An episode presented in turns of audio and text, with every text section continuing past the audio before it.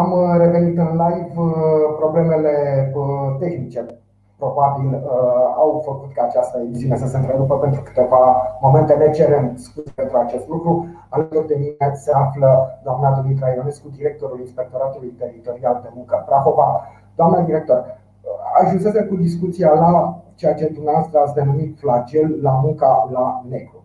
Sigur, uh, poate că această denumire uh, de flagel, așa cum ați spus dumneavoastră, probabil că este justificată, dar îmi amintesc că în urmă cu ceva ani de zile uh, chiar își merita numele, chiar era un flagel foarte puțin angajați erau cu forme în regulă, așa cum prevede legislația. La un moment dat a fost o schimbare a legislației și, dacă mi-aduc bine aminte, de la 5 angajați Uh, fără forme legale, uh, lucrurile căpătau o latură penală, ceea ce a făcut ca lucrurile să capete cu totul și cu totul altă turnură. De asemenea, criza uh, legată de absența forței de muncă, putem spune, erau mai multe locuri de muncă decât oamenii dorniți să se angajeze, a făcut ca în oferta angajatorilor să fie foarte bine pe și acest lucru că angajarea se face în mod legal cu, toată, cu plata tuturor taxelor și impozitelor aferente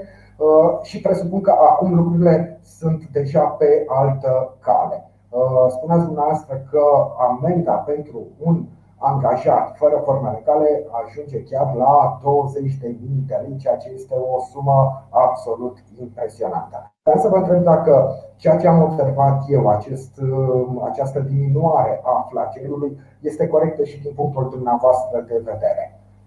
Așa este. Dacă în anii trecuți, într-adevăr, identificam mai multe persoane Uh, la negru, cum spunem noi, presupun că, da. într-adevăr, în uh, anii aceștia, să știți că s-a diminuat. Uh, într-adevăr, erau luni în care căzeam și 100, 100 și de persoane. Dar acum pot să vă spun că, într-adevăr, suntem pe un descendent, așa, cifra respectivă și, într-adevăr, răzleț, într-adevăr, mai identificăm astfel de cazuri, pentru că să știți că angajatorii prahoveni au înțeles practic importanța acestui lucru, nu neapărat uh, pentru că este această amendă, să spunem, dar este foarte bine ca acel salariat să beneficieze de toate, de toate drepturile care decurg din contractul individual de muncă. În primul rând că este și protejat și dânsul în cazul unui accident de muncă. Vă dați seama să nu aibă nici contract individual de muncă, deja datura penală da care o îmbracă. Și atunci, acest salariat beneficiază, într-adevăr, cum am spus, de vechime în muncă, de o protecție socială, asigurare de sănătate, într-adevăr, dacă suferă un accident de muncă, trebuie să meargă la spitalarea de asigurare.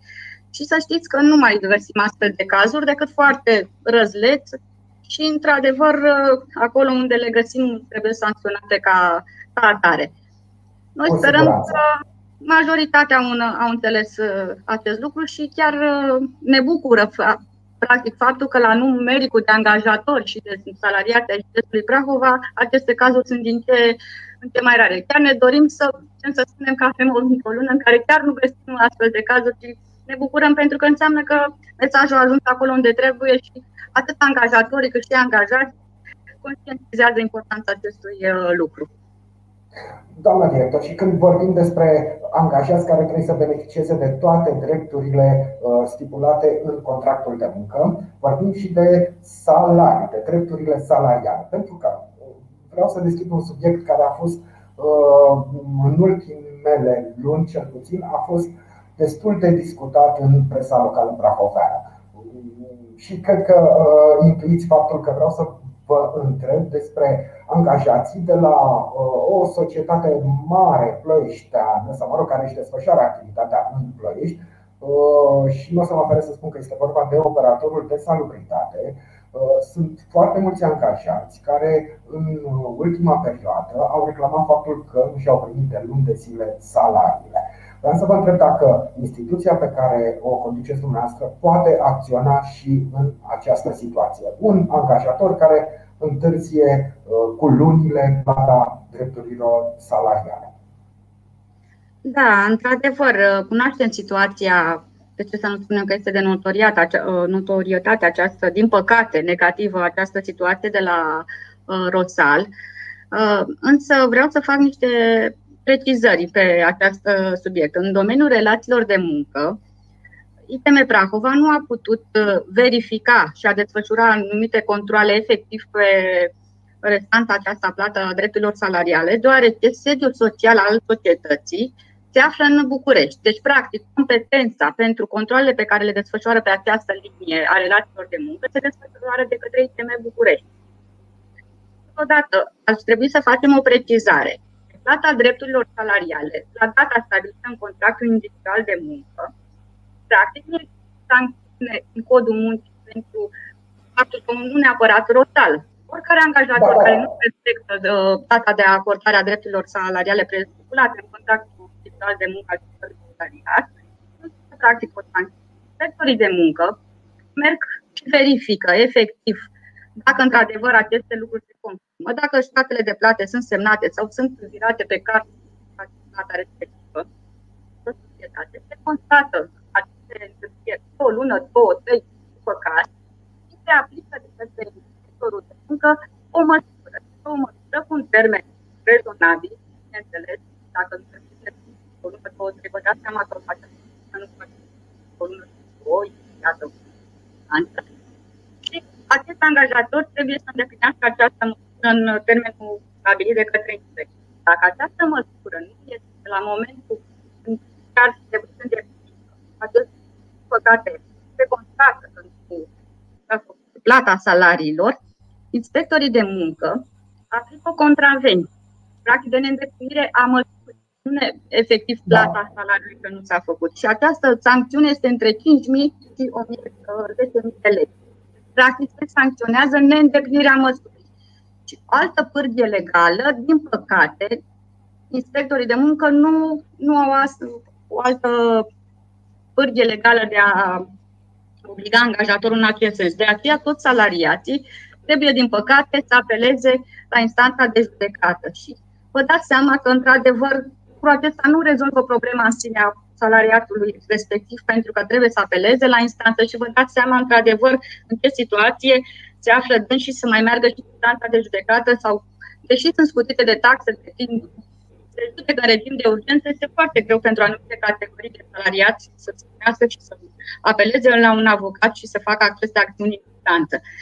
Din ce am uh, înțeles și eu din discuțiile pe care le avem cu omologii din țară, într-adevăr, aceasta, probabil și pe criza aceasta sanitară cu care, prin care trecem cu toții, se încearcă o modificare a legislației, pentru că sunt astfel de cazuri, din păcate, și noi nu putem lua măsuri, ca pe lângă această măsură care se dă și totodată cu sancțiunea respective, să mai apară o sancțiune complementară pentru acei angajatori care, într-adevăr, nu respectă drepturile care decurg din contractele și obligațiile din contractele individuale de muncă. Să vedem în ce formă va apărea. Știu că s-a modificare, o propunere de modificare și este înaintată Ministerul Muncii și Protecției Sociale.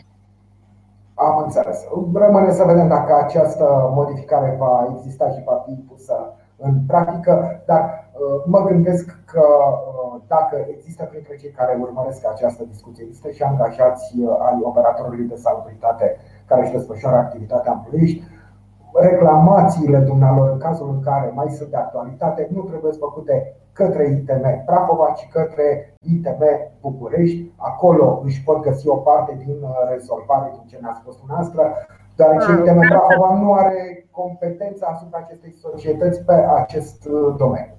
Exact. Oricum să știți că toate petițiile care au fost uh, înaintate Inspectoratului Teritorial de Muncă Prahova la vremea respectivă, noi pe toate le-am redirecționat termenul legal, bineînțeles rapid, având în vedere situația Inspectoratului Teritorial de Muncă București. Toate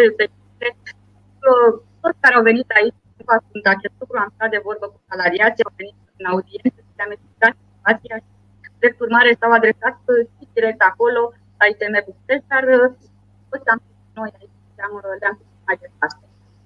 Da, vă rog, vă rog. Uh, vreau să vă mai spun că, într-adevăr, sunt situații în care, la fel, sunt întârzieri ale drepturilor salariale și sunt societăți care, de obicei, pot intra în insolvență. De aici, chiar este o nediscutabilă, pentru că toate drepturile salariale, până la momentul în care, uh, care societatea intră în insolvență, nu la masa credală. Iar noi dăm măsură, când mergem și verificăm, tot este la masa credeală. Nu putem să intrăm, să dăm măsură pe ele, pe efect, să le verificăm, doar drepturile curente, data deschiderii procedurii insolvenței. Și iar de aici este o întreagă discuție, pentru că, într-adevăr, exact cum am spus, pârghile legale ale noastre pe drepturi salariale sunt limitate. Dar încercăm să știți pe cât posibil au fost foarte multe. Majoritatea pentru drepturi salariale de neacordare la un termen, când încercăm cu angajatorii respectivi. Nu ne dorim să-i sancționăm pentru neîndeplinirea măsurii. De multe ori chiar se mai amână, își au angajamentul în și să știți că reușim ușor, acolo unde găsim înțelegere, cu adevăr se vede bună credință, nu aplicăm stat uh, uh, amenda pentru neîndeplinirea măsurii. Oamenii înțeleg și încearcă să dau în rate sau se poate și asigură aceste drepturi salariale. Adevăr, acolo unde se vede clar că dacă există bunăvoință și a, da, în situația contrară, sigur, mergeți în uh, prima pe varianta sancțiunilor, pentru că mă gândeam că aceste sancțiuni de natură financiară îngreunează uh, sarcina unui om de bună credință de a-și exact, exact. Uh, angajații cu salariile restante. Da, când omul exact. se vede clar că nu, nu are intenții în acest sens, Sigur că da, pe lângă aceste salarii care la un moment dat va fi obligat să le plătească, mai plătește și o amendă și atunci lucrurile devin da, ceva mai complicate. 10.000 de lei mai bine ar plăti salariile și cu contribuțiile aferente decât să plătească o amendă. Adică înțelegem de la caz la caz, analizăm foarte obiectiv situațiile întâlnite pe parcurs. Exact. Doamna director, am, am de-a lungul timpului am discutat în această emisiune cu uh, reprezentanții ai mai multor uh, domenii din zona economică. Am vorbit și cu agenți economici, mă bucur că am ocazia acum să vorbesc și cu dumneavoastră. Am vorbit și cu uh, doamna director de la GOFM Prahova și am încercat să le prezint celor care ne o imagine cât mai completă asupra, știu eu, efectelor acestei pandemii de un an de zile asupra modului de viață asupra societății brahovene. Și aș vrea să vă întreb și pe dumneavoastră, care considerați că a fost, știu eu, efectul asupra uh, acestei zone foarte de muncă, asupra mediului de afaceri uh, în Prahova, din punctul de vedere al instituției pe care o conduceți. Da, așa este. Să știți că, într-adevăr, uh, uh, datorită crizei sanitare, s-a văzut într-adevăr uh, și în rândul angajaților și în, gândul, uh, și în rândul uh, angajatorilor teama aceasta de a nu-și pierde afacerea, de a, din partea angajaților de a nu și pierde locul de muncă, nesiguranța practic a zilei de mâine. Dar să știți că am încercat pe cât posibil. Într-adevăr, a fost o perioadă dificilă și este în continuare dificilă pentru toți deopotrivă. Am încercat cu sfaturi. La noi tot timpul, deși unele instituții poate au apelat la telemuncă, noi am fost aici prezenți, relațiile cu public au funcționat practic atât online, am încercat să dăm informații cât atât telefonic, prin mail, dar oricine a venit să știți, la noi a fost programul tot timpul un inspector de muncă a asigurat consiliere și eu spun că angajatorii prahoveni, de afaceri în general, contrar poate altor județe, noi să că am reușit și din numărul de contacte pe care îl avem la acest moment, față de perioada anului trecut, februarie 2020, chiar avem chiar mai multe contracte față de perioada anului trecut. Pentru că majoritatea angajatorilor prahoveni care au contracte pentru normal exact cum a spus doamna director de la Ajutorul Prahova, foarte mulți angajatori prahoveni deci poate mai greu, dar sfătuit, conștiați atât de noi, de AJOFM Prahova, au apelat la aceste măsuri. Și pot să vă spun așa un numeric, chiar vorbeam zilele trecute, pe toată această perioadă de un an de zile, aproape 155 de mii de angajați prahoveni au beneficiat, beneficiat de una dintre aceste măsuri, șomaj tehnic, telemuncă, reducerea acelui program de muncă și bineînțeles, cu la stat.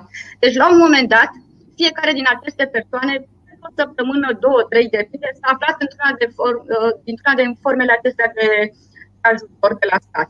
Și cred că aici au înțeles uh, angajatorii prahoveni, vă dați seama și forța de muncă fiind așa cum și-a dorit să se o păstreze și nu i-au concediat. Efectiv, au apelat la suspendarea contractelor individuale de muncă și acest șomaj tehnic, spunem noi.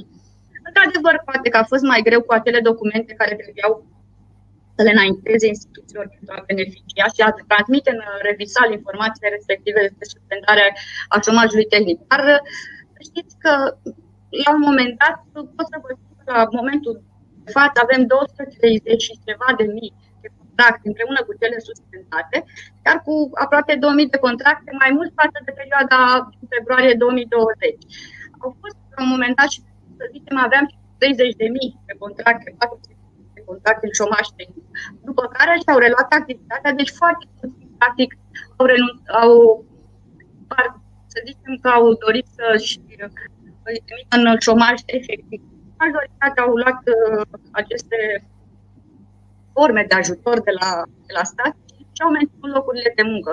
Sau s-au reprofitat de alte activități, dar la măsura concedierii colective foarte puține au pot să spun, numărăm pe degete concedierile colective care s-au transmis la noi la da. foarte puține s-au concretizat.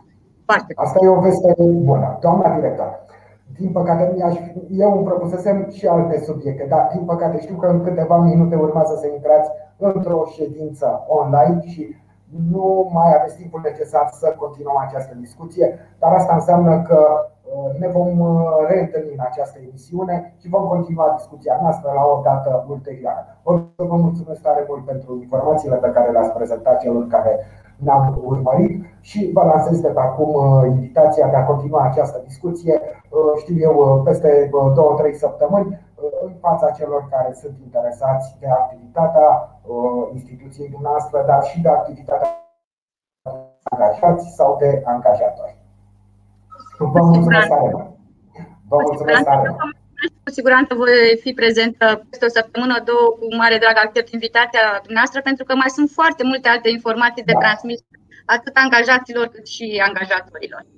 Vă mulțumesc încă o dată, doamna director, vă mulțumesc și dumneavoastră pentru că ne-ați urmărit. Ne vom reîntâlni mâine.